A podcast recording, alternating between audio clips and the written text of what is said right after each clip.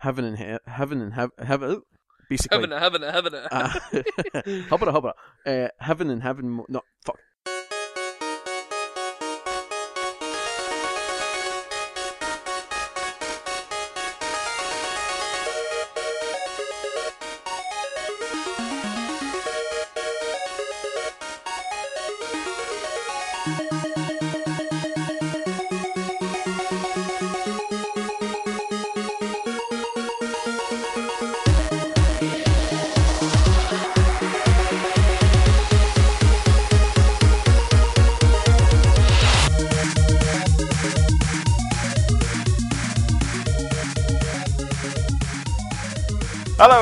To episode 27 of the Console Ninjas podcast. I'm Jayce here as always, and with me this time we have back again for another show, Mr. Stuart Cullen, Fury Ace. How we doing? All right, mate. And uh, feeling a little bit worse for wear, and he'll tell us why in a moment, uh, Mr. Willie Thompson. Uh, You're right there, mate. yeah, mate. Um, I went along to the Tim Gotti, well, the most popular girls on the internet live stream the other night, and the girls have managed to break me again. They uh, do a good job of breaking you, don't they? Yeah, there's there's a joke in there somewhere, but I- I'm I'm I'm not up for it. so Well, we'll leave that one. But yeah, I believe you were uh, involved in their 200th show thing, weren't you? yeah, I went along for the live stream and listened to them talk some stuff for a few hours. And uh, yeah, as, as I said, it's, it's their 200th episode, so congratulations to them for getting that far. And we then had a, a nice little uh, Skype hangout where there was about eight of us in it, and we all sat and got drunk into the wee hours of the morning. Sounds good shit, mate. Sounds good. Uh, yeah, congratulations, girls, if you're listening. I'm sure you're not. Anyway, so yeah, we're gonna we're gonna um, carry on normal sort of show stuff. Uh, talk about what we've been up to and that. Do not want and stuff is gonna be a little bit different this time because we've got some big things to talk about. Um, but we'll get to that shortly. Who wants to start us off with what we've been doing? Right, Jayce, I believe you and I both could take this one together because uh, we've both not really had that much time for some new games, have we? Yeah, last weekend we went along to Gplex, um, which we spoke about in the previous show. We told everyone what it was all about, and um, yeah, it actually happened last weekend uh, up in Birmingham. A load of different uh, geek people getting together, some podcasters and uh, some people off the Gonzo Planet forums, some board game people, some video game people, some movie sort of people, um, all sorts of people from across the geek spectrum all getting together. Um, yeah, lots of stuff going on.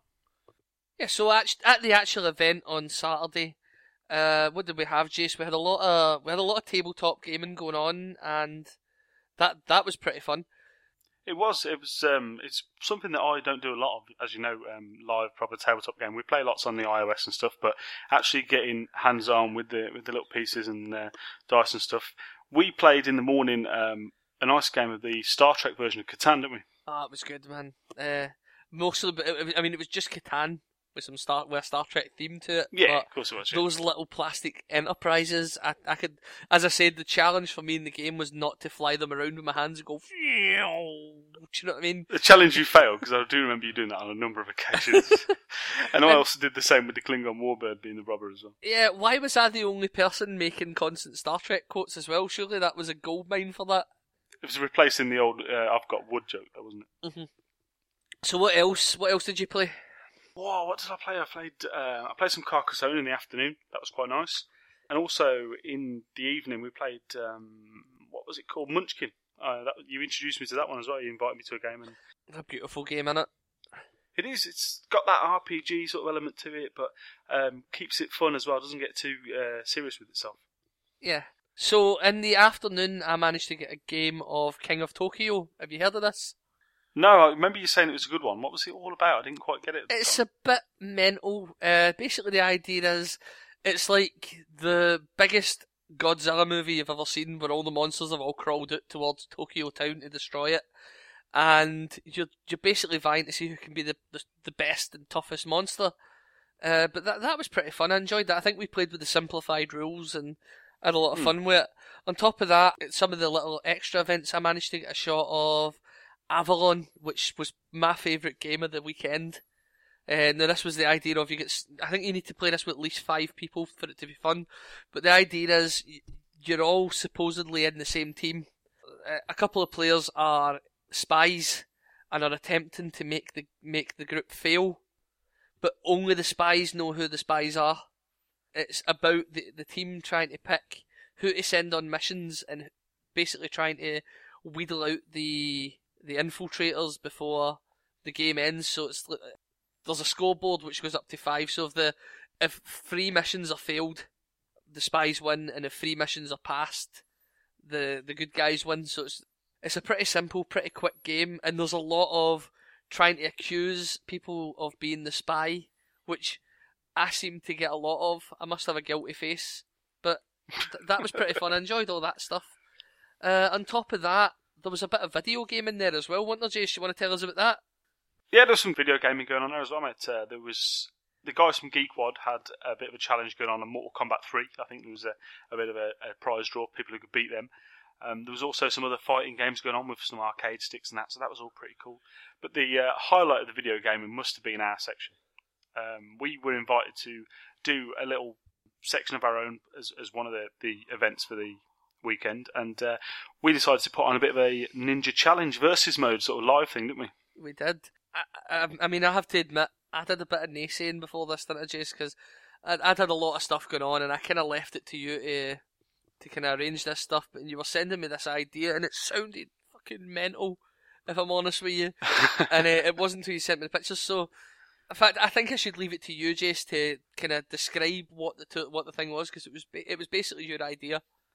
Yeah, so what, we did, we invited people to join into a knockout. So we had uh, 16 names in the hat, paired them up in like a straight knockout bracket sort of thing, um, trying to find out who was the ultimate ninja.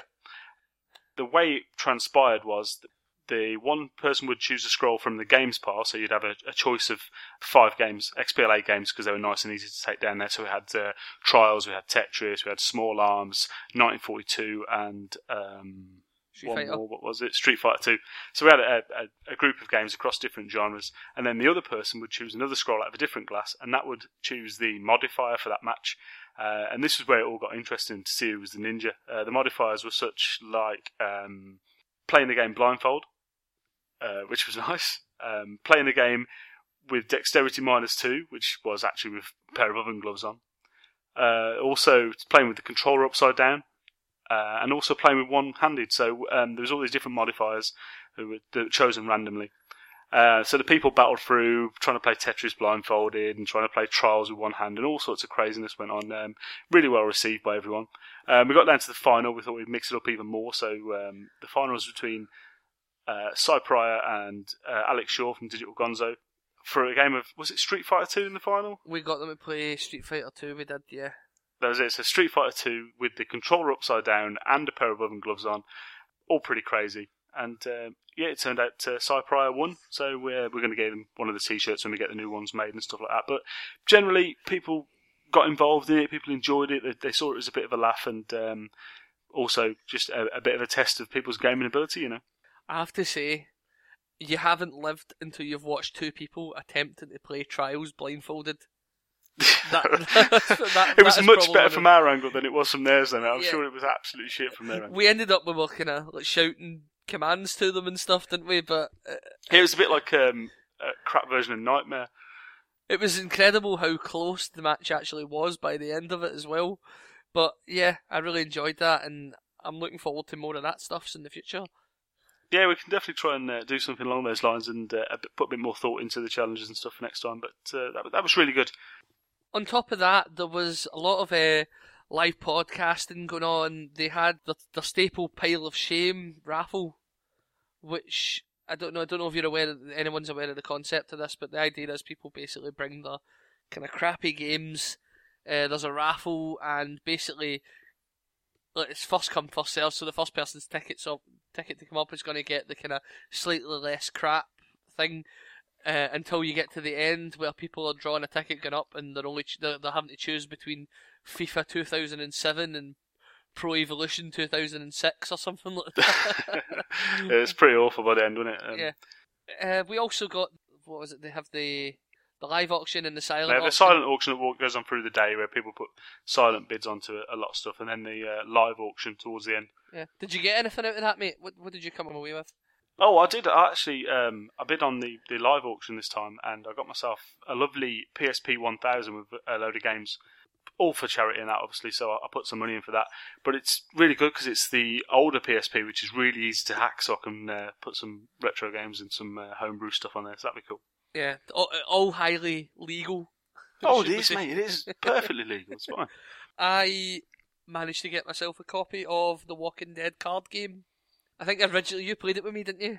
Yeah, we played it in the bar afterwards. We weren't keen at first, but once we once I got uh, Xantiriad to sit and kind of play it with us properly, it, it's, it turns out it's actually a pretty decent game. So I'm quite glad I got that. Um, but yeah, that was that was fun. Yeah, the whole thing was fun. I think um, people people putting their hands in their pockets again, and um, all the money was going to special effects, which is a really good charity for gamers to put to. Um, they, they raised over two grand again this time, um, two grand in pledges and that. So it's it's really successful again. Um, it's, it's the second year we've been. Hopefully, it's going to grow and uh, continue being a staple event for us to go to through the years. We had our what has now become an annual Chinese dinner with the AI bots. It was nice, wasn't it? Have a, have a couple of beers and then chill out and relax and uh, chat some shit over a Chinese. That's cool. Mate, that Chinese place we went to. No mind the event. Let's let's talk about that Chinese. we can talk for a long time about that, mate. It was awesome. Uh, it was just you seen the, the the twinkle in my eye when I seen the dessert section. Looked like something of fucking Willy Wonka. it was a thing of beauty, mate. It was. Um, but yeah, after that we headed back to the hotel. There was basically everyone hanging around in the bar, and there was a lot of game playing and merriment and drinking, and we all kind of regressed to teenagers again, where we were all kind of fighting sleep and staying up to four o'clock in the morning, even though we were all half like half sleeping and stuff, because we really just didn't want it to end because we're, hav- we're having such a good time. Uh, except Jayce, who was nowhere to see, be seen because Dan managed to break you in the first night. Am I right, Jayce? Dan did not manage to break me at all. I tell you what broke me was drinking 7.2% cider with Dan. That, uh, that that kind of broke me for the Saturday, to be honest with you. Yeah, I've never seen you like that at all, mate, and It's been a long time since I've been broken like that, mate. that was pretty you. hilarious. Uh, I'm just glad the room was in your name because you were a loud cunt that night. but yeah, the next morning, the kind of the kind of closing activity of the event was we all took a trip to go and see Star Trek. And what did you think of that, Jayce? It was good, mate. It wasn't the big, massive thing. Like last year, we all went to the big IMAX cinema and watched Batman uh, Dark Knight Rises, didn't we? This time, it wasn't quite so grand because people wanted to see the film in 2D, and there was a lot of uh, kerfuffle trying to find somewhere that's got a 2D showing that we could all go to and stuff. Uh, we ended up in a dingy little room in a backstreet cinema. But it was alright. People were all together. We were all sat in nice, comfy premiere seats, and uh, the film itself, eh, it was uh, really, really good. It's not one that I was um, going to watch, but I'm so glad I did. Well, you hadn't until very recently watched the first Star Trek remake, have you? Had you? That's right. I think a lot of people talk about how remakes don't work and stuff, and I think that series is an example of how it does work. Yeah, it's been done really well. By any means, it's not a perfect movie, and I'm talking about the most recent one. There's a lot of um, would you say, contradicting some past Star Trek stuff. And yeah, it- there's some contradictory stuff, and there's Yeah. some some bits where you'd think that's not going to happen. You know, it's, there's usual things that you pick up in um, sci-fi films. Really, you Yeah. can always think "Ah, that's not going to happen. That's not physically possible, and that sort of stuff. But that's by the by, innit? I mean, I'm a I'm your proper Star Trek fan. Like, um, I could tell you a whole ton of stuff about it, and I used to have all the DVDs, and I've watched them all inside and out. I love my Star Trek, but I understand as a fan, this is where Star Trek needs to go to keep it afloat because your average cinema goer isn't interested in watching people hanging around the bridge of a ship doing sod all for a full hour and a half. To to their credit, the films are very entertaining. And you you've not seen it yet, Stu, have you? No, no, it's on my it's on my list to, to see this definitely. I've seen the seen the seen the first remake, but um, I've not seen I've not been I've no managed. I've seen other things in between, so um, I chose to see other things other than this. But uh, I hope to catch it pretty soon. It strikes a lot of the same chords as the first one. A lot, a lot of the things that you you loved about the first remake are and are, kind of present in their own way in this film as well. And I would just say to anyone, just go and watch this. Watch these films; they're brilliant. Yeah, they are, they are good as, as just as standalone. I mean, films, whether or not you like Star Trek. Um, there's a lot in there. There's a lot of big set pieces. A lot of um, big action moments in there, and um, there's there's some comedy and stuff in there as well. There's something for everyone, really. So to top it off, then Gplex eight out of ten would bang.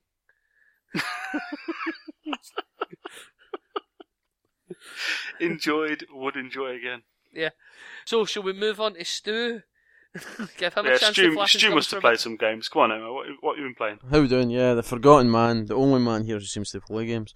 Yeah, um, played a menagerie of stuff since I've been away. Um, could go into many details on many things, but I've kind of chosen the kind of stuff that uh, s- interested me the most. Slash, I've I've kind of got into the most. Um, the first thing I was playing was I picked up a copy of Devil May Cry, the remake by not the remake, but the reimagination by Ninja Theory, and I also picked up a copy of Metal Gear Revengeance um, halfway because uh, quite fancied it, and then hearing Wally talk about it and so forth and so on, I picked the two of them up on the same day, so I had the choice between Devil May Cry or Metal Gear Revengeance, and I chose to play Devil May Cry first.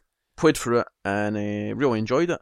It's not like the first one. It's not like the first series. They've kind of taken a whole different direction. Ninja Theory. Um, if you've ever played Enslaved, that kind of story, they're really good in, in the story, and they take the characters, you know, like Dante, Virgil, uh, and so forth, and they kind of tell a new tale, fundamentally sticking to the roots, but at the same time, kind of branching out and changing the law a little bit. Um, having played it, Much like the Star Trek film we just spoke about. yeah, pre- pretty much. It takes it doesn't take liberties majorly, but it, it does kind of.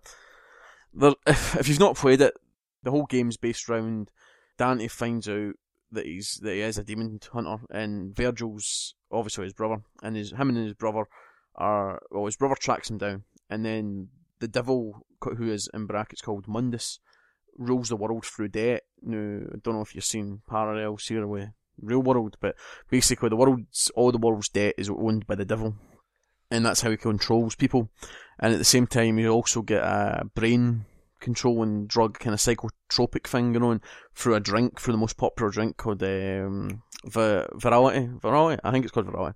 And basically, that's if you've ever seen the episode of Futurama that involved Slurm. It's pretty much the same concept to how they get Slurm in Futurama, and Dante needs to go and put an end to it. And then the other side is through the media, which is also kind of strange and quite true to real world. He has to get the devil away from a Hellgate. The Hellgate's the source of his power, and what happens is he has to destroy the the Virality factory and the News Corporation, but at the same time something else arises in the game, and for there it all kind of takes a kind of slightly more surreal twist, and some of the boss battles in it are quite uh, mental, uh, to say the least. So can I just say then, see the people at Ninja Theory? Yeah. Were they all sitting with tinfoil hats on when they were making this game? It starts off decent enough, but then it kind of goes a bit, a bit really weird. There's some really, really nice levels in it. There's like a kind of, there's a level in it which is kind of like a, a Britain's Got Talent, kind of like song star, superstar, kind of X Factor style level. And it's basically it's basically like a big sign comes up, and then you're fighting your way through a disco. But it's like you need to fight your way through stages to get to the final boss, and it's really nice. And then, and then the next level is in Limbo, and it basically flips it on its it just totally changes it becomes a very hellish scene you know and i think that's to the strength of the game is the art direction you know it's kind of like normal world's very gothic looking very very kind of eastern european style and then when you go into limbo it just becomes total total hellbreak suit you know it's very Uh-huh. it's got a kind of bayonetta flavour through it for the locations and stuff you know Talking about Bayonetta, this is the thing I was going to ask about. I, I mean, I liked the original Devil May Cry a way, way back, just the first one. But they've all got a bit tough, like on the old combos and like trying to get through the bosses and stuff. like that. They've, they've got for somebody who isn't a big fan of hack and slash games. Do you think I would be able to make my way through this game? yeah Do you think the sto- and do you think the story's enough to to keep me going? Yeah, yeah, because once the kind of twist's revealed, it's kind of like you're like, oh, and then it kind of changes. So another thing Ninja Theory brought to the table was uh, I came to this with kind of background story of Ninja, uh, no Ninja Theory, uh, Devil May Cry. I mean, is it's like each chapter in my head was basically you play a chapter, you fight a big boss, you play another chapter, you fight another big boss. This isn't so. I think there's only really five big bosses in the whole game, six big bosses. There's not many, and there's chapters where you'll just play through a chapter and defeat normal enemies, and it'll be the end of the chapter. So it's it's very much um, accessible, if you know what I mean. It's no Right. as hard as, as what it used to be. I, I would say uh, they did a real good job on it. Uh, they, they poke fun at the fact that I know there was the big thing about oh he's not got white hair and stuff, but they do poke fun at it quite a bit in the game. Am, am I right? Am I right in thinking that I don't know what it is and I don't want to know, but am I right in thinking that there's a can- canonical reason for him to have short hair as well? No, no, no. It's just no that I know. I thought, well, I thought that this was the prequel, and what happens at the end of this is what causes him to have the white hair. That's what I heard. Well, no, in the game, basically. He sees a he sees a ghost. No, well, Casper see- comes along. see, to be, see, to be honest, but to put it put it into kind of per, into cont- context, is but there's a scene where it kind of it really early in the first level actually, this demon's tearing up a pier. And uh, he's using this kind of vortex attack, and Dante jumps, and it ends up a mop lands on his head, and he looks in the mirror, and he obviously the mop's like his white hair, and he looks at it for a minute, and then he looks, and he kind of thinks to himself, and he goes, and he just laughs and goes, haha, never, and he takes it off and throws it away. So it's kind of like, I had heard that before, actually. Yeah, I I mean- so they've, they've kind of embodied the, the thing. Plus, you can actually unlock. You can, well, if you're a diehard, must have him white. You can actually unlock him with white hair as a a download. So if you really want him with white hair, you can pay for them to have white hair. Make it that what you want. And if you're the kind of person that needs him to have fucking white hair to enjoy the game, then you probably deserve to be paying for that Yeah. DLC. well, look at, it should be a 50 quid download. yeah, well, like I was saying to my mate, my mate Savage Wolf, he's he's diehard Devil May Cry fan. I mean, like I'm into it, but he's he's almost maxed out Devil May Cry 4, which is a no mean feat. Um, what he was saying is they've kind of given them more characters. They've given them like Dante is a lot more likable. He's not so much of a dick because he was quite a dick before. He was quite a cocky, son of a bitch kind of. They kind of humanise him a bit more. And the same with Virgil. Virgil's a really likable character in it, but it's another story for another day. The whole Virgil side because. What's going to happen next is I'm going to buy the DLC, which is called Virgil's Downfall, where you play as his brother Virgil. And I know what happened Right. because I finished it, but I'll be interested to see what the outcome of that is. Because past fans know Virgil's always been painted as an as, as, a, as, a, as a bad guy, but in this he's, he helps him and he's a goodie. So be interesting to see see what the outcome of that will be. You know. Aye. Right, will I be able to get into this kind of this game without knowing everything that happened in two and three? Absolutely. This is ground floor, rebooted, entry level. You get in, you'll pick up pretty quick what's happening. Introduces the whole backstory, him and Virgil, their history as kids, why what happened happened, who Mundus is and all that. It's really good. If you if you can pick it up for sub fifteen pound, you've got a great game. Offer a rent. Oh hell, you get a rent. It's definitely worth it. Definitely. Good weekends, Excellent. worth of fun. Excellent. So what else you been up to, mate? another one I kind of got for Christmas off my girlfriend. I got a Doom 3 BFG edition. I kind of dabbled in it and I kind of hummed and had about it, and all of a sudden I just got a really big inkling to play it. So Doom 3 BFG edition is a hell of a good buy because you can get it for about a tenner. And what it is is you get Doom 3 HD remake, Doom One, Doom Two, Doom Lost Missions, which is a new expansion for Doom 3, and Doom uh, Resurrection of Evil, which is an expansion. So you're you're fundamentally getting like six games for a tenner in the set in the Doom universe, you know, and it's all like online play and stuff as well.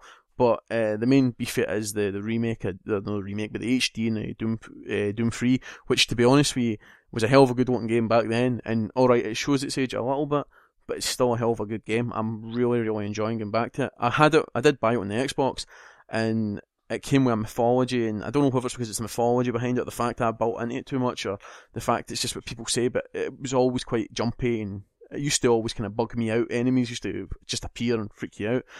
I'm finding the same thing. It's a rare thing these saying it's a bit jumpy and a bit creepy and a bit kind of slowy starting. But I'm playing it on veteran, and trust me, when the imps start coming through the walls and Pinky's behind you barking, you start freaking out big time in it, and it's a really, really good game. I'm really, really enjoying it, if I'm honest. So hopefully I'll finish it on veteran, and then I can see what the, the other expansions are in it. But the one thing I will say is uh, it's old school gaming. I it's got auto saves in it, but auto saves are like chapter wise. And because I'm playing it on veteran, it's quite hard. Uh, i.e., you die quite a bit, and because you win the hard way, if you don't save every time before you walk into a room, you probably will get your arse handed to you, and you'll need to go back and play whole sections again. it just shows you how lazy some gamers become with like the whole auto saving or auto save every section. Oh no, but it's like like I say, it's like a ten it's a ten year old edition. It's like to celebrate the tenth anniversary. So it's it's definitely worth picking up just to see what it was like and to see what it is like, and the fact you get so much Doom content with it makes it a must buy. You know. See, see your comment about um, lazy people moaning about auto saving and stuff like that. Yeah. Oh, I wasn't directed at me. Uh, no, no, I, would heard echoes. Red Den rant. I'd heard echoes and rumours and stuff on the waves that some people might have forgot how to save manually. But that that's up to you. I remember uh, playing Doom 3 on my mate's PC, and I didn't really get a good chance to play it, but I remember the whole thing about you had to hold your torch separately for your gun. They've redone it now, so the torch is built in. So Right, you put right. your torch I on. think that put me, that massively put me off the game because I didn't really know what to do, and it was just, if I'm honest with you, I was too scared to play it. Trust me, right? It freaks the shit out of me, and I don't know why, and I don't know how. It's just like you'll walk into a room and you'll hear moaning, and you'll shoot a guy in front of you, but then there'll be a guy right behind you, and you'll be like, "How the f- did he get behind me?" And then there'll be like, they're just enemies just appear from nowhere. They're hiding, but they- they're there, but they're it's like they can hide, and there's cubby holes for them to hide to come out of. So you'll go in and you'll look about and you'll see them, and then they'll just come crawling out while you're in a firefight and just start hitting you from behind. You're like, Jesus Christ, you know what I mean? Oh, it's it is it is it's like you want a scary game, right? I know Dead Space kind of holds the kind of torch just now for scary games, but I, I say to go back and stick the Turtle Beaches on and play it in the dark, and trust me, you will freak out in bits. You will seriously freak out. Well, I, I played the, the demo of that in 3D at Eurogamer last year with the headset on, and I, I was quite getting quite aware of the fact that I was like getting jump scares and stuff in the middle. You of, were uh, screaming like nobody's business. Aye, playing right, this in the, in the middle of a, a, a hall full of people. So Yeah, that's in the middle of it. You know what I mean? That's the middle of it. Hall. Imagine sitting in a house with. You know I mean, it's it's really good, and you know what I mean for a tenner for a piece of first person shooting history. You know what I mean? You can't go wrong. You know. excellent, mate. Um, it's definitely on the list. So I'll get I'll get into it at some point in life. I don't know if I'll be brave enough to play it when it comes out when I get it, but I'll try my best. Well, if you get it, it's got co-op as well, so I can uh, I can team up with you and, and play along and co-op with you to keep you keep you keep you safe, Ollie. I'll keep you safe. Don't worry. right, another game I was playing, or the final game I'm going to discuss just now, is uh, Far Cry Blood Dragon, which I know Dash brought up last week, and he said he just got into it and he was finding it a bit kind of jarring and stuff. Well, for me, as a whole overall experience, if you were to say to me, did I like it? Yes, on first look, but under the surface, it's not worth the money. I finished it as an FPS fan. I kind of know how to handle my way around an FPS, and know how to play Far Cry and so forth. I finished it uh, in two sittings, and that was everything. That's total achievements. That's a thousand. That's a four hundred achievements milked out. Not milked out of it, but taken out of it. All campaign, all garrisons, all collectibles, everything done. So I'm I'm finished within two sittings, and there's nothing there now for me to go back to play. I feel it, it, it, it was style over substance, severely style over substance. Aye. Is there no something to be said about the fact that, like, if this was DLC, f- for my game timer by the end, I mean, I got every achievement in it as well, uh, which isn't isn't something I generally do. So, uh, when I look at my game timer, it's currently sitting at about eight hours. Mm-hmm. Now, if it, if it was just a DLC for Far Cry, you maybe wouldn't have expected as much from it. And to to pay ten pound for a game add-on that adds an extra eight hours, uh, and and uh, and adds in some extra voice acting and stuff like that, I- I don't think it's that much of a a bum deal. What I would say is, um, see if somebody's not got a lot of time on their hands Mhm. and is quite interested in Far Cry, I would say get this instead of Far Cry. Yeah, I'd say that. But the thing is, as well, but I would also say wait for it to come down and the price at a sale, and you'll get it for eight hundred. See, the problem Oh, is, I jumped definitely. in with two feet. Day one, bought it instantly, and I was like, "Oh, this will keep me going for a wee while." And the fact I did it in two days on hard mode, we're not even talking easy here Aye. or normal. I did it on hard mode, and I didn't even break sweat once. And I'm kind of like, "This is like, this is this is done." Minerva's Den is a hell of a big chunk of DLC that was eight hundred points, and that was just DLC for Bioshock, wasn't it? So there is bigger bits of the big beefy like Lost in the Damned for Grand Theft Auto. You know what I mean? There's really big bits of story driven DLC out there that are like, wow, these are you know That, is- that not coming at like a hefty two thousand odd points? Lost and Damned when it first came out. Nah, it was about the same price because I bought I bought Lost in the Damned and Gay Tony brand new day one as well, and it was it was about the twelve hundred, maybe fourteen hundred, but It was it was put this way. The, the things that stick in my mind has been more expensive are like Minecraft. Minecraft's one of the dearest things, and I don't own Minecraft as in like points wise. So I wouldn't buy. I, I don't usually pay anything over fourteen hundred points or anything, and it's just a case of like I just think for the money I paid, the style and substance is there. I love the whole movie quotes. I love the whole vibe. I love the whole look at it, but I just love it to be twice as big, just for the money I paid. I'd like the story to be bigger. I think the the world in itself is huge enough for what it is. There's enough garrisons, enough collectibles and Mm. stuff like that. I think seven missions was a bit of a poor show, and I think they could, they could have maybe pu- popped in another, Oh. like maybe three or four missions to to uh, lengthen the story a bit. Because I found I spent about the, of the eight hours that I've got in my playthrough, I think about six of them were spent doing the garrisons and all the side stuff. Mhm. I think if somebody isn't that kind of person, if somebody isn't interested in getting all the bonuses and stuff like that, it could be a bit of a bum deal because you could have it finished in one sitting, But like where's under two the hours. replayability? Where's my replay? I mean, it's like uh, I could delete it now and I'd never think twice about it. I have, I have deleted it to make space because I know I'm not going back into it.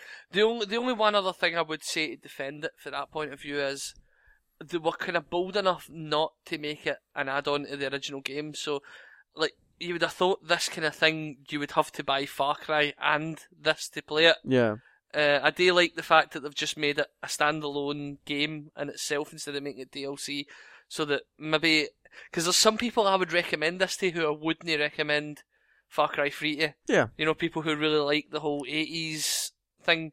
yeah.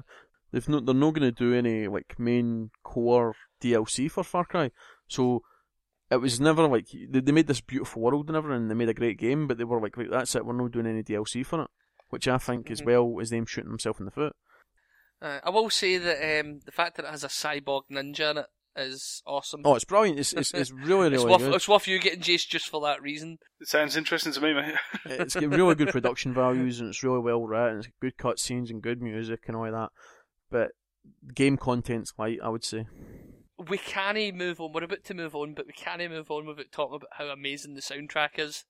The soundtrack's by Power Glove, um, and it's a kind of kickback to uh, John Carpenter, like the Thing. It reminds me of the Thing and Escape from LA and Terminator, and it is pure eighties. It's nostalgia. Bliss. It really is.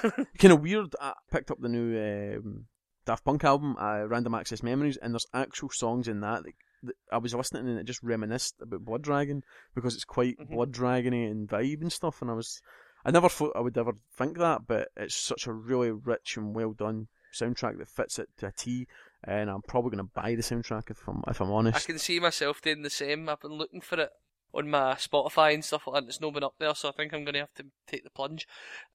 I mean, there's nothing better than when you're just kind of wandering about trying to find your collectibles or sneaking up on some enemies, and it just suddenly starts playing that wee really cool, like doo doo doo Yep. in the background starts the wee theme tune in the back. It's it's amazing. But anyway, I think that's us done with uh, what we've been up to this week. Then Yep. Looks like it, mate. Looks like that's it.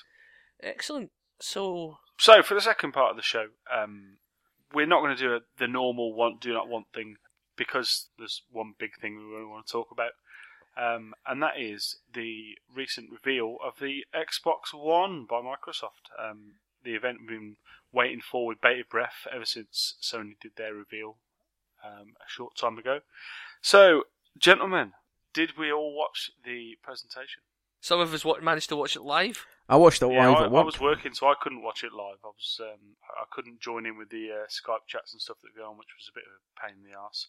But I managed to watch the presentation the morning after, and um, I think we're going to break it down. We're going to talk about uh, a few little subtopics, if you like, and uh, talk about each part of that. So, the presentation itself, Stu, I'm sure you've got some things to say about the presentation.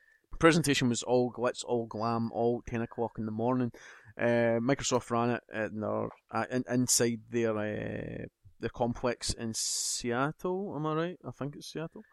It might be wrong. Somewhere like that, yeah, uh, 10 a.m. So it was six o'clock for us, and I know it was three o'clock in the morning for Australia. Don't ask me why I know that, but it was. And between getting pictures on Twitter of people who were there and how Microsoft relied on a breakfast buffet, which, to be honest, I would have loved to have been to. do one. They were, yeah, it's like, yeah, Microsoft breakfast buffet. I'm like, hmm, that sounds nice. It had all the glitz and glam of an, of an E3 event that you would expect. All the big guns from Microsoft were there, and there were even a few surprises. But we'll get on to who turned up. Yeah, it was some guys who clearly looked like they don't play many video games standing on the stage telling me why I should buy a game. It's the same as all these events. I've never been a big fan of that kind of thing. Do you think it was as big and glitzy as the PlayStation one? Because obviously No. they did it in a tent, Yeah. and um, it wasn't all blooming all massive and showy like the other one was. I mean, at least had the balls to show the machine. Oops, did I say that? Sorry. obviously if you if you want a comparison, I think the PlayStation one was a lot shinier looking, but it's still when you get down to the PlayStation one was also just people standing on a stage. About fifty percent of whom look like they've never played a game in their life. There's so You know- much you can do with these uh, with these people who are presenting these things, mate. They're all managers, aren't they? That's the thing. They're yeah, not, that's uh, the problem, mate. So yeah, I'm not I'm not really bothered about the presentation. Just show me the things, the shiny things. And I Okay. supp- uh, what about you, mate?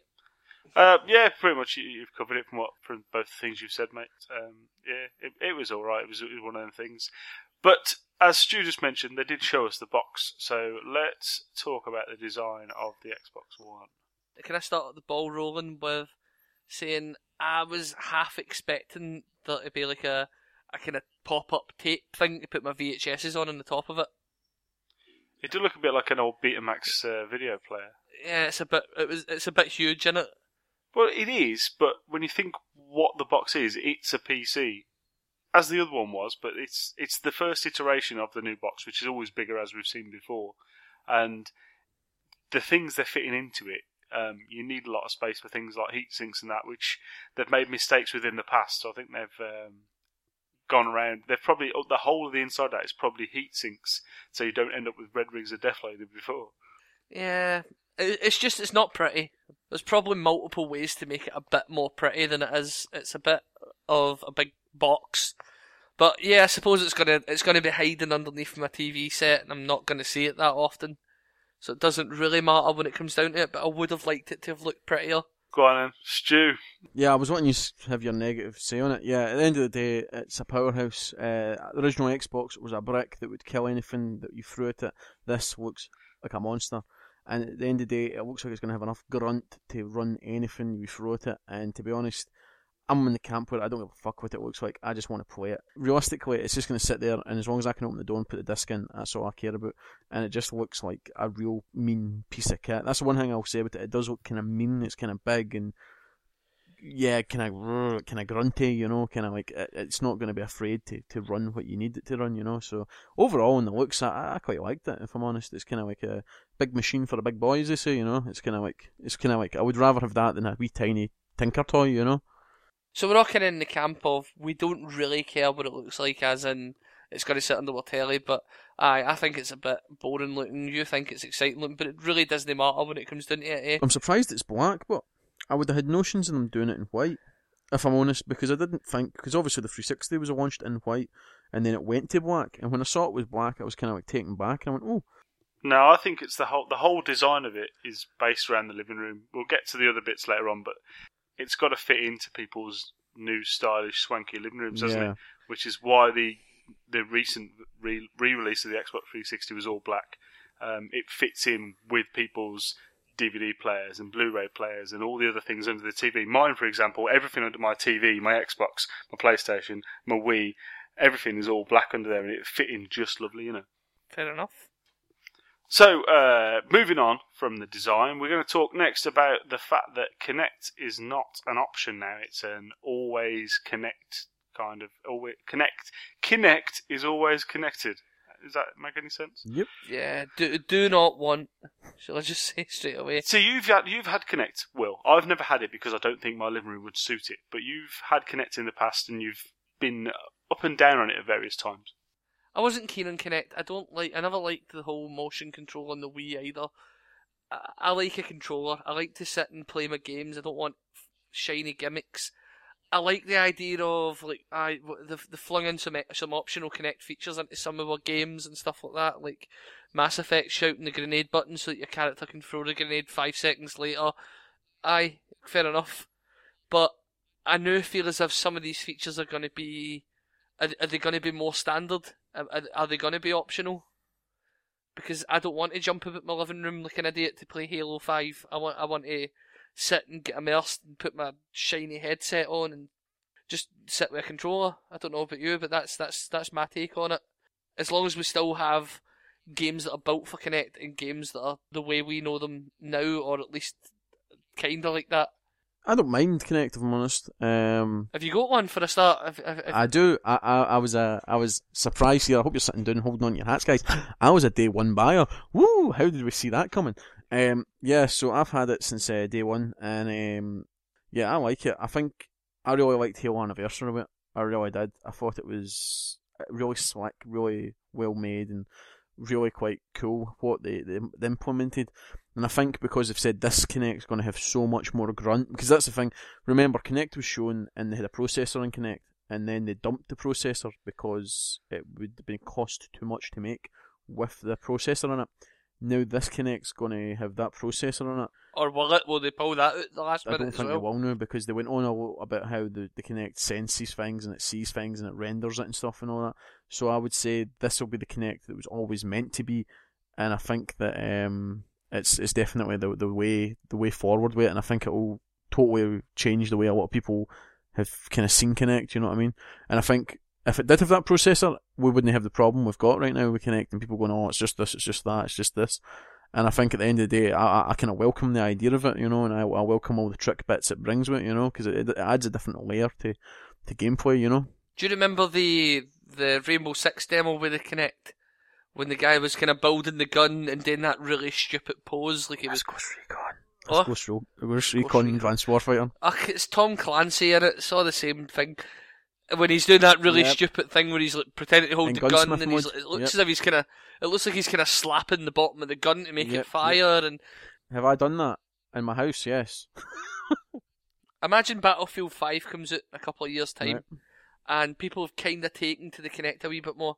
And suddenly they announce Battlefield 5 completely motion controlled. You can't use Okay. controller with it anymore. You're gonna be happy with that. If it works and it's tight, I'll welcome that. See, be honest, right, and I'm being honest, I would love the ability to like kind of stab guys and Kinect. but it's like you can imagine like you're playing and you sneak up behind something. You just imagine like doing the knife movement, and if it would register that and you would do the animation, that'd be amazing. Or just subtlety things like that. They don't need uh, controllers are always going to rule the roost, right? But I could see that kind of thing, like the ability to come out with stabbing motions or throw grenades or reloading and stuff. I can see that being part of it. But I never think these kind of games will go totally Kinect. But I'll be interested. See, I've got a game called Black Blackwater, which is an FPS that works with just with Kinect, and it's a bit kind of crazy, but it is it's playable, but it's not playable at the same time. It's it's kind of like, oh, this is kind of cool, but at the same time, it's not because you throw a grenade, you throw a grenade, you crouch behind cover, you crouch. It's it's slick and stuff, but again, we're using dumb Kinect and no super smiley super Kinect, you know. So yeah, I don't, I don't, I'm not against any of these things, you know. I mean, I think they'll be quite cool, and I think me saying I want to stab folk in Kinect kind of paints what camp I'm in. Aye, the scary serial killer camp.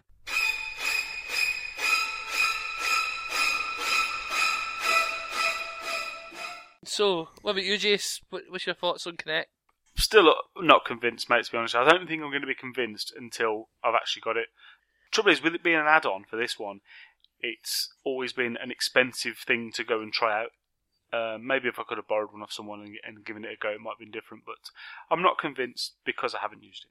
Cool. Well, we'll- we'll see, won't we? That's the thing. We're all going to have it if we get this box, so uh, that's the time to see what it's all about. So we'll move on. Next uh, subtopic is the TV stuff and all the sports stuff and that um, they were talking about. There's a, a little video that's been put on there, and it's got all the different times that TV was mentioned in the presentation. It's something ridiculous, like 65 times it was mentioned. Um, so very much home media orientated, very much TV orientated, which may or may not work in this country as it does in the US with having different types of TV and stuff. But um, any thoughts on this one, guys? Well, can I start off with saying, in this particular group of gentlemen, who lost their shit when they mentioned the Halo TV show? I don't know. Just me uh, then? no, I did. I thought you were saying it me. Yeah, it was quite funny. Yeah, they said they said Halo, and I just was like, "Yep, that's it. I'm there. I'm all over that shit." I've heard a few people nay saying that and saying, "Oh, game movies never work and stuff. And I would just say, Nah. if they watched Forward Unto Dawn, Well, we said when when Forward Unto Dawn was out, we said that this could be an ongoing TV program, didn't we? Um, Yeah, if it I'd was like that, to that see- production value, like well, surely it should have even higher production oh yeah, values now. definitely, A proper TV show. It's uh, Steven Spielberg. Mr. Spielberg himself at the helm. Do you know what I mean? We don't. I don't know what it's going to be. I really hope they don't go for a retelling of the story because they've been really good so far with their extended fiction, and they did make that comment about there's many stories still to be told in the Halo world, and uh, I'm just really hoping that they go for something else. I don't want to see something with Master Chief. Here's my prediction, right? You'll get the TV show, right? You might get two series out it, and then Abrams will get the movie deal. you think so? They showed it. I don't know if you noticed, but during the the, the VT, the, the showing, Abrams appeared, and I'm like, what's Abrams doing there? If you know what I mean, because it's like, Mm. mm. and because Spielberg is there, because remember Spielberg and El Toro were linked. No, was it Spielberg and El Toro? It was Spielberg, El Toro, and the guy that did District Nine were all linked to doing the Halo movie donkeys ago. And what happened was District Nine came out. District Nine would have been the Halo movie fundamentally in brackets, Aye. and it just showed you what you can do with a shoestring budget. So eh, there's a Halo movie out there to be made at some point, but it's at what stage is it will it get made? You know? I think if there's a movie though, I think they're definitely definitely going to have to go down the retelling route, and I don't want that. Whereas I think the TV show's got potential to just be its own story within the same universe. Yeah. See, I'd like I'd like a Stevie story that follows a, a group of ODSTs. That'd be brilliant. Like a kind of I'd I'd watch anything, mate. I would I would watch a story two flies running up the side of the the, the power. about a couple of grunts. I'd I'd watch a Friends reboot, um, starring grunts on their home, their home Ah, it's planet. true. I'm I'm with you you know. I mean? I'd watch anything in that in that universe, and I really don't want Two to grunts, attempt one to cup. reimagine it. Was that mate? two grunts, one cup. Is that is that no one exactly, mate. I'd watch that. yeah, and I think the TV show, at gone by her comment, it sounded like it's going to be a spin-off, like many of the other Halo Mhm. things. Do you know what I mean? It might be it's set between four and five, and it continues the story of Master Chief in between, maybe. What happens if they would have uh, approached uh, Buck? Because now Buck's mm, Fallion, yeah, Fillion, who they all love. And Aye, they- that, and that could be good. That could be a and they good get the rest because know how half of ODST is Serenity in it because the Dare's quite a famous sci-fi actor as well, isn't she? Who's I can't remember who she is, but there's like half the cast of ODST are like famous, decent folk. So if they were to approach them as a as a bedrock and again run an ODST series or maybe something along that lines, I think it's definitely it's a winner. You know, it doesn't need to be Aye, Spartan orientated. They just need to mention Spartans because that's the thing they've got. It, it, it's a kind of mythical thing. So if, as long as you see a really CGI'd one in a battlefield somewhere, that'd keep you happy. And then you never know what the chat is in between it. You know, but Mhm. we'll see. Now, people listening might feel as if we spoke about Halo for qu- quite a long time there, but for me, this was the only particular like thing announced at it that made me excited. So I think I've got a right to, to go on about it, if I'm honest with you. But aye, anything else under TV and sports? Just that there was far too much of it. I liked the. I mean, I don't know about you guys. I liked the. The, the idea they were showing you the fantasy football stuff and having it up on your console while you're watching the game. Now, if this is uh, implemented right with our Premier League, I love a bit of fantasy football, and It's never going to be done with your league with two teams though, or only one team now. Hey, second division champions no, next but year. th- this is the thing. You, there's never been a proper Scottish one. The, the, like, I think one of the newspapers does a, a Scottish one, and it's awful because there's only like basically everybody wants to take all the players for the two good teams, as you say. yeah, it's, it's, it can't work, can it? But so yeah, so generally it's the English Premier you go by. But would you be interested in that as a, as a as a Scottish person? Uh, obviously, you've got I your already own league. do, but- mate. I do, I do that Mm, every yeah. year. That I, I generally go for it. So most people I know who are football fans up here and like fantasy Yeah, football you do the Premiership. Are quite Premiership. happy to do that and and and wouldn't want to go for the Scottish Premiership for that very reason. Do you know what I mean? Yeah. So, aye, um, I, w- I would like to see this being implemented. It'd be quite cool. I like the whole thing of you're sitting watching like the Man U game, and when one of your players gets a point, it, auto- it comes up on your screen or something like that. I like the idea of that. I just, I get, I've, I've got a really bad feeling that it'll be poorly implemented out here because they're getting the whole, they've got the whole uh, rights to the the NFL matches and stuff like that now, haven't they? But Xbox doesn't doesn't have such a such a thing going on. I work for um, Rupert. Well, Rupert Murdoch's my kind of boss fundamentally, in a kind of weird way, right? And when the, the PlayStation launched, the PlayStation got one page in the Sun, right? The Xbox launched, it got front page, right? And then it got three consecutive pages after the launch, one of which I'm on. Thanks very much. Uh, but I think they've done a deal with Sky, and I think you'll find when they come over, they'll announce a deal with Sky in the UK, and through Sky you'll get ESPN and you'll get Sky Sports who carry all the Premiership. I think my gut feeling is that's where this will go, and because remember, News International is part of this. It's all it's all one big family. So why would they be? Why would it make front news? Why would it make front page news when the PlayStation a week, two weeks before didn't even make pay, the first ten pages? Well, this is what I said to, to Will before. If you're going to do that fancy football thing over here, you've, it's got to be integrated with the Sky one because they do have the, the, the weight behind all the rights and stuff like that. Remember as well, but you can watch Sky on your 360. So the, the bedrock foundation's there. So it's definitely at ten bucks says UK launched Sky partnership. So the only thing we haven't talked about yet, and ICANN has games on this new box that sits under my TV. The- Aye, they announced they that they're going to have 15 exclusive games, eight of which are going to be new IPs. Aye, brilliant. Uh, they didn't show us any of them. Well, they did. Sorry, that's a lie. That was a, a barefaced lie. They showed us. Remedy. Aye, and they showed us uh, Forza 5. Ooh. So there's there's there's two year exclusives right there. My, I mean, my issue is, aye, they didn't show you enough. PlayStation One, I don't think any of us were expecting as many games as they pulled out of the bag when it came to it. Do you know Can what I I mean? just null and void this whole thing because E3's less than fifteen days away. Why? Why? I know, I know, Why do I know. we need but then in that to case, see, see? It was a console reveal. It was a reveal of the hardware, not of the software, and especially when E3's fifteen days. So they're going to do a big show in a tent, and then fifteen days later they're going to do another big show in a big hall. You know what I mean? So it's like they did it right. They showed a wee bit, tasted us, and then they're going to hit us hard next week, uh, uh, next fortnight. They're going to hit us really hard. I think. Mm, I just think if you want to make if you want to make the argument of um, if E3 was 19 days after it because they gave you the wee 19 days counter at the Mhm. end of it, right? If you want to make the argument, uh, they didn't need to do that. Well, in that case, they didn't need to make this Well, announcement. yeah, didn't they they? did, They could have just announced it. Yeah, at but E3. do you know why- They did this. This is this is what they've done though. They've they they've done this pre-announcement, pre E3 to say right. These are all the boring bits. These are the TV bits, and these Yeah. are the Kinect bits, and all that stuff that we've talked about now. That leaves E3 entirely open. They haven't got to waste time going. This is the box. They haven't got to waste time doing the boring TV bit and that at E3. Yeah. E3 is literally going to be all about the games, and it has to be. That's what people are expecting now. If it's not, then they're blowing themselves out of the water. Whereas PlayStation have now got to do The boring this bit. is the box. These are the bits that, they, that it does outside of the games, and cut down on the time they've got left available for the games. So that's why Microsoft is trying to get that leg up, and E3 then will all about be all about the games, and, and I think it's a really wise move. Yeah, uh, plus the fact is they showed maybe. the box. I think it was. I think a lot of it was to basically give them two fingers, because I've seen the adverts Sony are running like in the paper saying, "Oh, this is." They just showed the controller, and for one, it's like that's a controller. Like, I don't know what the box. You know, what I mean, if we're going superficial, but at least Microsoft had the balls to go. Here is the unit you will buy for your home. This is what you're buying. Instead of, for all we know, it could be the size of a bath. You know what I mean? The size of a suitcase.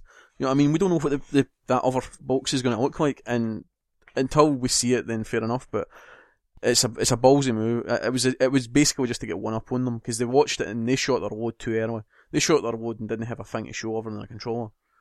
Well, that's, I can't help but think that Microsoft might not have shown the box, but because Sony didn't, and that's what the people moaned about, Yeah, that then that that that's that's it might have been a knee jerk reaction, but they, they, they obviously rushed it and said, right, here we go. This we've got to show the box. That's got to be our priority, and, and they did that. Aye. The um the other thing I would say about the exclusives is just be careful how excited you get about that because how many of them are going to be Kinect Well, I'm really games. excited for Crytek's uh, Gladiatorial Combat Kinect only game. It was announced for the Kinect this generation. It's slid and it's coming out for the one, and it looks. I'm really excited because a it's Crytek and b it's Gladiatorial, so you'll be able to run about with swords and uh, scythes and nets and just totally slaughtering guys in an arena. Sign me up. You know what I mean? It's like yeah, that works for me.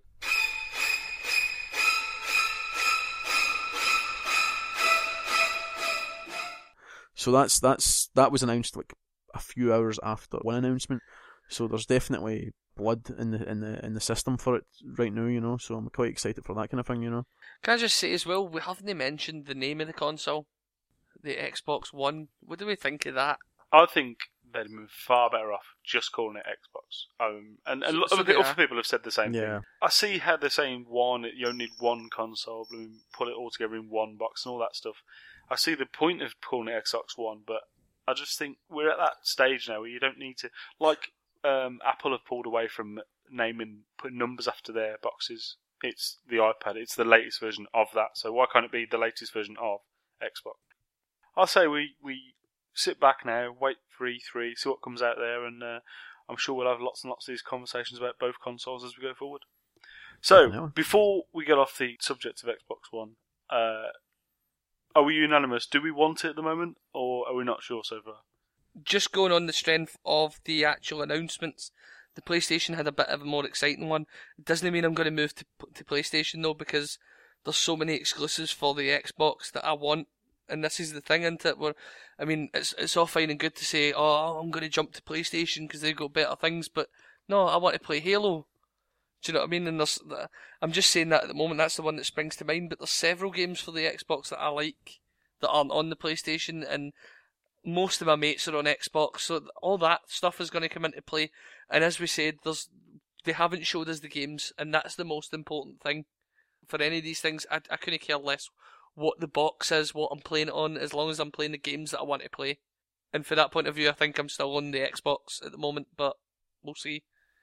Stu, I don't really need to ask you because you're Xbox through and through.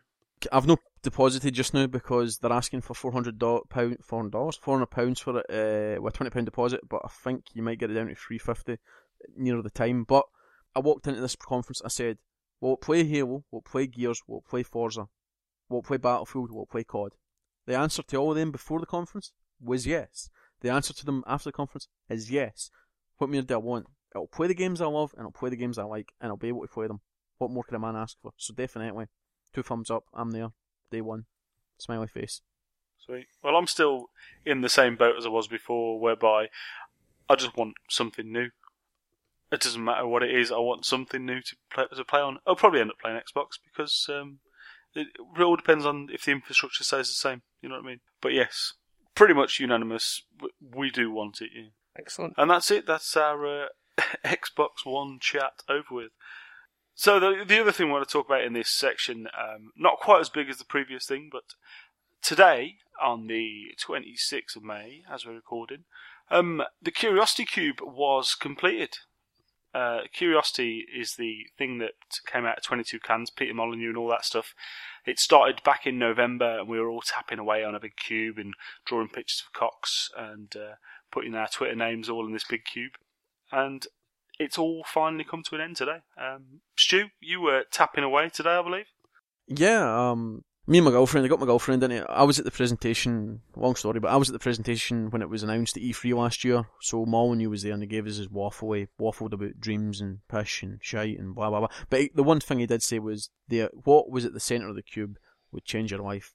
So I was kind of like, oh, and then it came out and it was cross-platform. So I had an Android phone, she had an iPhone, and we used to we played it together and we did the whole writing thing and that. And we've always dabbled in it and we've always kind of played through it and it was only a few days ago I noticed that it was had 20 skins.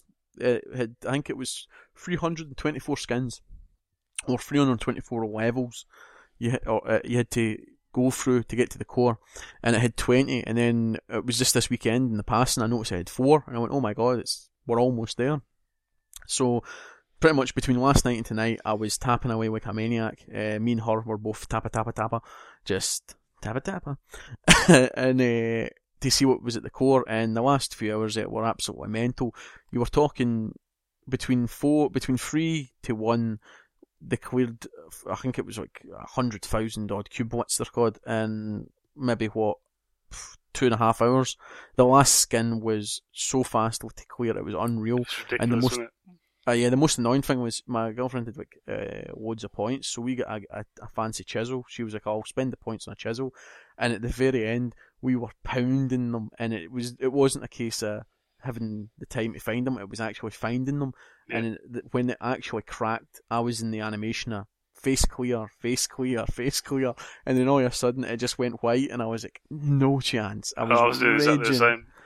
It was just gutting. in that last 20 minutes, I think I was, I was sat outside in the sun there, I was just tapping away on a few, and um, it was just you could tell there were that many people because now they've they've sorted out all the servers and that. Um, you can see everybody else's taps going live, and it was just the the things were disappearing at a massive rate of knots, and that that last 20 minutes was just crazy. Trying to find the odd pixel that was left and stuff like that. Yep. Um, I was really hopeful when I got to the end because I'd, I'd found a little group of pixels and um, there, there weren't very many left at all. And I flicked onto the information thing and it was something like um, 16,000 blocks left or something like that. And I'd, I'd found this little collection and then they all just disappeared. And then trying to scroll across the cube to find some more was, was uh, a bit mental. Did you ever go with Will at all or not? Me? Yeah, you're the one called Will. Right. Um. See, I had the problem. You sent me the text saying that it was going to be going about three o'clock, and I was round my aunt's house where there's absolutely no connection because she lives in the middle of nowhere. So I never got to see it. Basically, I tuned in to find the this the, the wall that just had all the different tweets on it and stuff like that. Yeah. Uh, I've now since watched the video, the beautiful video, the the well winners made video. Yeah. Yes, and um, Which is quite funny because he, the, the guy who won it, had the choice not to show it. So when the guy won it, and he was, who is Scottish as well, good man, he's from Edinburgh. But when the guy won it, he got the choice to either share that video with the world, so people would go, oh, he's a dick, or he could have kept it to himself, and nobody would ever have known. And I would have kept it to myself if I'm honest. But that's me. You are a dick though. Oh, thanks. now you got you got to share that shit, mate. You know, you, there's millions of people have, have, have downloaded it. You can't you can't then keep it to yourself and go, oh fuck all of you lot. Yeah, but the problem is, it's what he's won. Basically, he's he's become a partner, or I would call it a partner, but basically, he becomes someone in Twenty One Cans. So the next game's uh, Gladys, Gladys, yeah, Godus. God Godus. Godus, sorry, Godus, not GLaDOS, the suicidal robot. Godus, which was a Kickstarter game, and basically he gets to write the rules. He becomes the god. I don't know quite how it'll work if he'll have like master controls, so he can come in and totally screw your game up, or he'll write core rules for the game. The more interesting thing is, is the fact that he'll get a, he'll he'll make money from it. So for every copy of the game that sells, he'll get maybe fifteen pence on the pound or something. They said a very small piece of the pie. So come on, what's the, remember this game was a Kickstarter, but so there's see if I was the guy who won, I'd be on Kickstarter looking at the number and then the math because say it's like it's like a hundred thousand pound in the bank, you know what I mean? So that's pre pre order buying, if you know what I mean. So how much of that does he get? You know, he'd be like, oh, I get a tenner. I think is, mate, even if it, even if it's a tenner, it doesn't matter. It's a tenner that he didn't have before, just by Yeah. tapping away on a blooming cube and, and being the, the lucky bastard who found the last pixel. Yeah, I suppose the best thing would be he'll get invited down to 21 cans, he'll get to meet Molyneux and you and he'll get to meet the guys, and I think that's a great prize. But what I was saying to my girlfriend was, I would have loved, and I don't know if, as I'm speculating, but see if the guy who won it was not a gamer, no, because you know how curiosity kind of got kind of odder, people joining in, people Yeah. just randoms.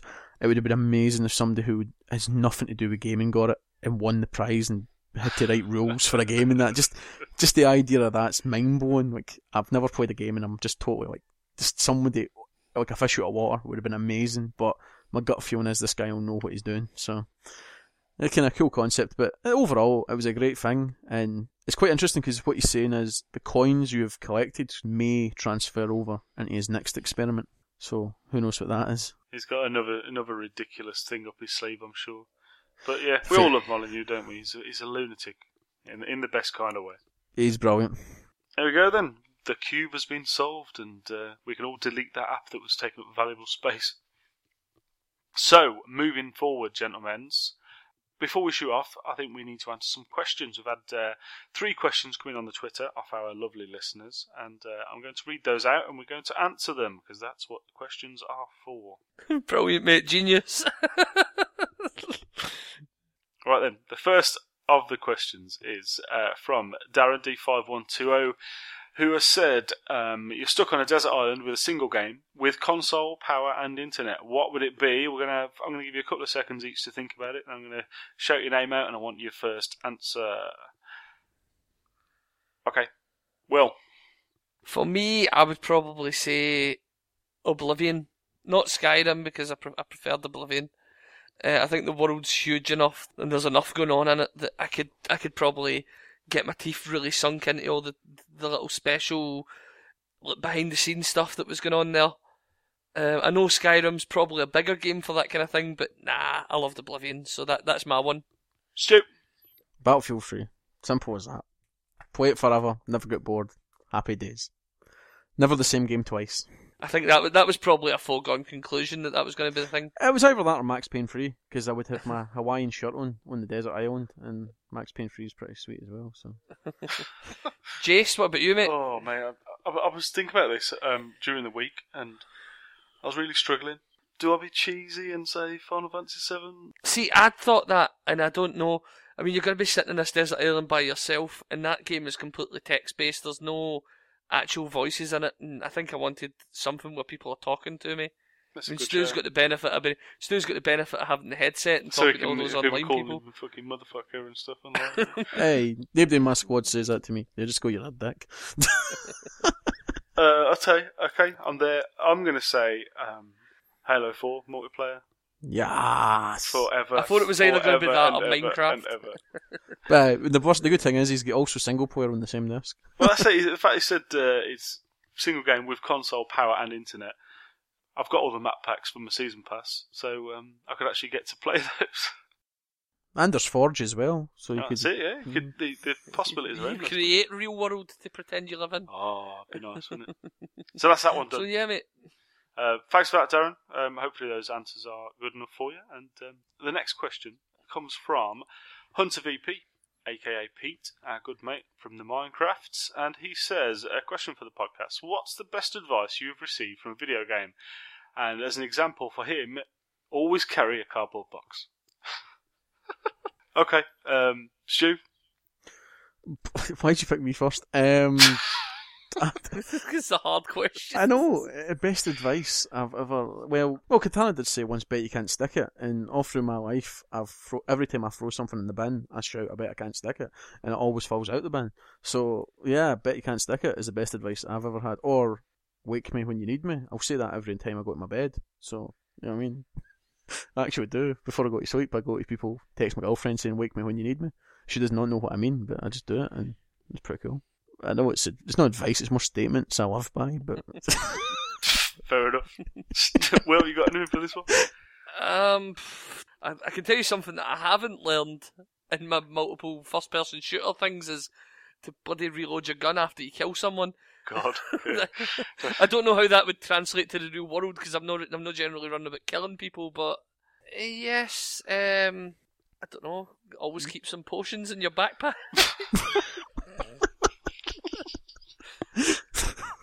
Jayce, save the day, save us, save us. I think, in terms of advice, uh, slow in, fast out. That's about it. That's Jesus all I've got. Christ! I don't take advice from games, man. I don't. I don't play games to get take advice, really, do I? I'm thinking about it. I'm thinking about it. I'm going back now. I'm thinking Blood Dragons get some really funny loading screens, and it's one of them's if you get shot and you're getting damaged, don't don't stand in front of bullets in it. There's some really really funny advice screens in in Far Cry. Like there's one that says the blank is deadly, and if it's if you said uh, gas or gun, you're correct. So I- if I had time, I would have went and played that again, even though I bitched about it, and I would have come up with a funny one for Far Cry Blood Dragon. But that's the only game I can think that gives you funny advice. uh, Grand Theft Auto gave me great advice on what to do after I've used a hooker. Ca- hey, is that is that no cashback? cashback. anyway, mate, what, uh, um, anything else? Um, no, I think we're flogging this one dead, mate. Um, sorry, Pete. That was. Uh, I, I don't know. That was the best things we could come up with at the time. Preparation would have been the key on that one, I think. Right, the last one is from our old mate Welsh Benno, and he has said if they could do a up to date remake of any game you've ever played, which game would you love to see the most? Right, can I put my own stipulations in this for both me and you, Jayce? Go on. That we can't just say Final Fantasy VII because it's obvious that we all want that. That that's too easy. Okay. In your own time, gentlemen. In your own time. Well, let's have a bit of thinking time. We have got the power of edit. the two games I would really like to see remade have both been remade for earlier consoles, but I would, and I don't see them ever remaking them again. Like I would like to see the original Resident Evil remade again, but they've already done that. Or I'd at least like to see that remake appearing on current consoles. No, that'll not happen because Nintendo funded it. No, no, I know, mate. I'd, I'd at least like to see it reappear on the Wii U or something, Hmm. so I can replay it because that that was a brilliant remake. And it's the same way um, Metal Gear Solid. I love the remake of Metal Gear Solid. That's never going to make a bloody appearance again. Hmm. So I'd like to see them both re-remade. Right, one that I would really love to see remade, and I think um, for the next generation it could be fantastic. It's not what you'd normally think with the uh, Final Fantasies and that, but it is from the same people. I would like to see Parasite Eve remade because that was fantastic and very different at the time. Interesting. Apart from things that have already been remade, the only one that I can think is Silent Hill 1. And I say that because going back to play Silent Hill 2 and 3, those games still look half decent and they've all had HD remakes and they're still playable. I know there was niggles about the Silent Hill 2 one with the fog and stuff, but whatever, you can play them now. Silent Hill 1 is unplayable at this at this stage. If you ever uh, did it, does anyone like Silent Hill here for a start? Yeah, I've got it in my PS1 When was the last time you picked up the first one to have a go on it? two years ago, maybe. Um, bearing in mind the controller it was made up for, it was made for was the original PlayStation controller. The analog. The camera the camera controls on it are gash. The monsters don't even look like monsters; they just look like little lumps and stuff. So, I'd, considering it is the the stuff that happens in that is very important for the rest of the series, and you could probably say it is the most important Silent Hill game. See, as a caveat on that, I would say you want it to be done right because the Silent Hill HD edition, one of the, it was Silent Hill two and three, and one of them was critically broken, and they wouldn't patch it on the. Right. I think it's not. It's unpatchable on the PlayStation. But I guess we're talking about in an ideal world where they're not just up upresing the graphics, Yeah. they're, they're remaking the game and making a proper remake like they did with the Twin Snakes and the Resident Evil remake and stuff like that. We're talking Yeah. about, I guess we're talking about that. So you're talking about, I would like to see that story retold so that people who are in, including me, I'd like to go back and replay all the games, but the fact that I don't really want to play that first really janky looking and janky gameplay the the fact that I don't want to play that kind of puts me off playing two, two and three as well. Mhm. Do you know what I mean? So I would like to see that remade. What about you, Stu? Yeah, um, my gut instinct would have been to say Halo, but we got Halo anniversary not that long ago. But I was thinking about it, and I would say I'd love to see the first Max Payne remade and glorious Max Payne freestyle HD graphics stunningness because it's such an awesome game and it's such a power stone game in my, my gaming career.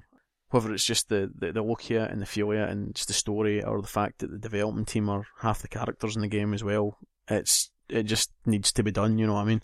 And uh, I love that game very much and I would love to see an HD remake it. Or uh, an even reimagination of it. Is it safe to say, Jayce, that if I hadn't imposed that extra rule, you would have said Final Fantasy VII? I'm not sure, mate, to be honest with you. I'm very much in the camp that Final Fantasy VII was only that good because it happened at that time. As much as I've got such fond memories and such love for the game, I don't believe that it would translate as well to do the whole thing again. I don't think. Well, they're, they're saying there's not enough money to, to do a Final Fantasy on that on that scale. That's why they haven't done one. So I don't think it can be done, and I don't think it should be done. I think it should stay as it is. The only thing I'd like to see is be able to control it with analog, which I can do on my PC now. So that's it. I think because I've got such a a love for the characters and stuff, and I've watched um, the Advent Children movie. I've played Crisis Core uh, with the with special, lovely looking cutscenes and the, uh, the the voice acting and stuff like that. I think at this stage.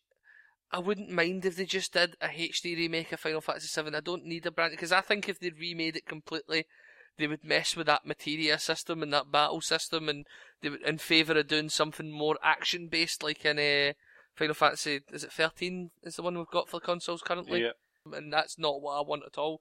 I would like to see the game prettied up, and I would like to hear my beloved characters speak to me. I'm kind of with you there, mate. Keep the active time battles as they are. Don't touch that. keep Materia as it is. Don't touch that. Those are the two things that made that game fantastic for me. Yeah, graphics, schmaffics, whatever. I come from a different age. But anyway, I could I could compl- I could go on talk about everything to do with Final Fantasy VII all night, but unfortunately, no one else wants to hear me do that. So we'll we'll have that conversation ourselves over a bit of Minecraft. Um, that's it. That's that's all the questions gone. Um, thanks, guys, for sending the questions in. We, you know, we love them. They weren't quite as out there and ridiculous this time. Um, our answers might have been, but the questions certainly weren't. So, if nobody's got anything else, I, I think we should probably get out of here. It's been a bit of a long show. We've had some big things to talk about, and that's all fair enough. Um, no Dash this time, but I'm sure he'll be back around very shortly. Just remains for me to say, go on iTunes, leave us a review if you are inclined to do so. We always love to read the reviews out. Pass us on to your friends on the Twitters and stuff. Anybody you think might not have listened to the show, um, get them involved. Uh, you can always find us on the Twitters at console underscore ninjas. Or if you've got any emails you want to send to us, console ninjas podcast at gmail.com. Stu, Will, thanks very much for joining me. Um, we've had some good chat this time, I think. I think we've uh, put our points across really well about the Xbox and stuff, and big things to come at E3 shortly. Definitely. looking forward to it. All right, lads. Um, we'll take it easy, and we'll catch you all soon. Bye. Catches.